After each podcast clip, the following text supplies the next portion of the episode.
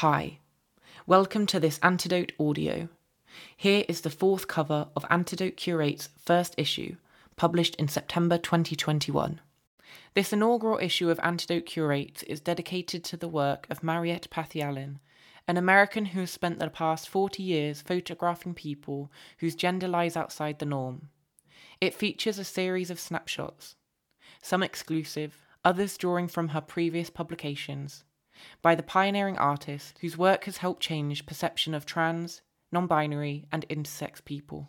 In her first book, The Revolutionary Transformations Cross Dressers and Those Who Love Them, published in 1989, Pathy-Allen immortalized transvestites in the company of their families and friends, or all alone. Every shot glowed with tenderness and poetry to capture the essence of humanity beyond the masculine and the feminine.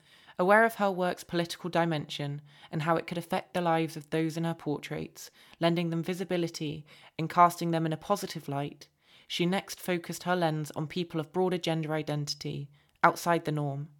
From America's queer youth to members of Harlem's drag ball community and onto the LGBTQIA plus activists fighting against discrimination. These figure prominently in Allen's second book, The Gender Frontier, 2003.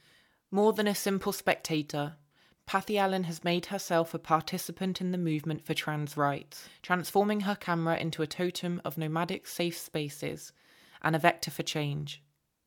She has also joined the World Professional Association for Transgender Health and delivered a number of talks. Today, at the age of more than 80 years, she is enjoying a renaissance. Her avant garde photos have come into a late appreciation, found their way into the collections of several American art museums, and have been shown at international exhibitions.